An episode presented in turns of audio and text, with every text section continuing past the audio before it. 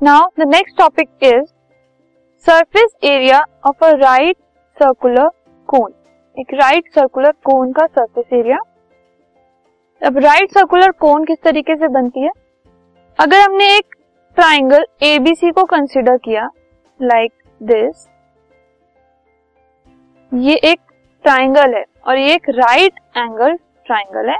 You can see इसमें जो angle B है, वो एक राइट right एंगल है.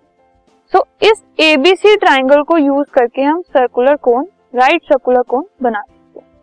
सो पहले हमने एक साइड पे बनाया अब उसी को हमने राइट एंगल ट्राइंगल को दूसरी साइड पर जब एक्सटेंड किया सेम हमने दूसरी साइड पे भी बना दिया। पहले लेफ़्ट पर था सेम हमने राइट पे भी बना दिया। अब इसे जब हम रोटेट करेंगे ठीक है बीच वाला जो पॉइंट है वहाँ से अगर हम रोटेट करेंगे तो कुछ इस तरीके की एक फिगर बनेगी। जो कि एक आइसक्रीम कोन की तरह दिखती हो।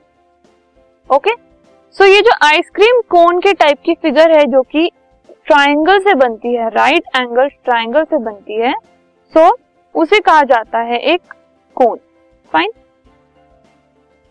हमने क्या किया? पहले एक ट्राइंगल बनाया और उसमें अलोंग साइड ए बी वाली साइड पर एक लॉन्ग स्ट्रिप डाल दी और ट्राइंगल को रोटेट किया। बहुत सारी बार ठीक है?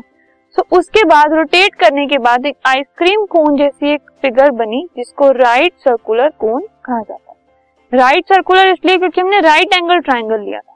ओके अब इस केस में ए उसका वर्टेक्स होता है you can see A is the vertex A B is the height A B ये बीच वाला पोर्शन उसकी हाइट है।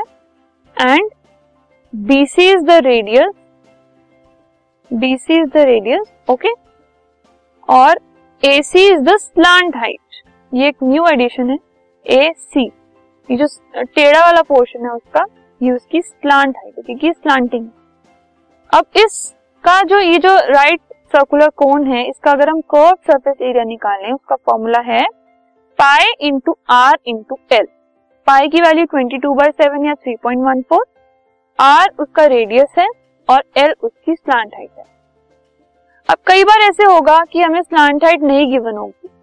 तो उसको फाइंड आउट करने के लिए एक और फॉर्मूला है हमारे पास, जो कि है एल स्क्वायर मतलब स्लांट हाइट का square is equal to radius का स्क्वायर प्लस हाइट का स्क्वायर ठीक है? एच हाइट है। या फिर L is equal to R square plus H square का अंडर इस फॉर्मूले से भी हम निकाल सकते हैं। दोनों में से किसी भी फॉर्मूले से। ओके अब ये जो हमने कर्व सरफेस एरिया देखा था, इसमें हमने बेस को इंक्लूड नहीं किया। अगर कोई एक कोन की बात करते हैं हम, ये कोन है, ये बेस भी उसके अंदर होता है।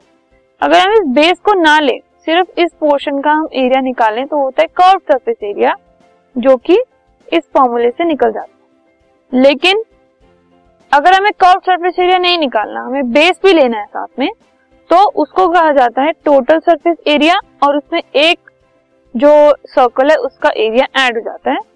सो पाई आर एल में अगर हम एक सर्कल का एरिया ऐड कर दें that is pi R square तो वो आ गया pi R L plus R so इस फॉर्मूले से हम टोटल सरफेस एरिया निकालते हैं कोन का।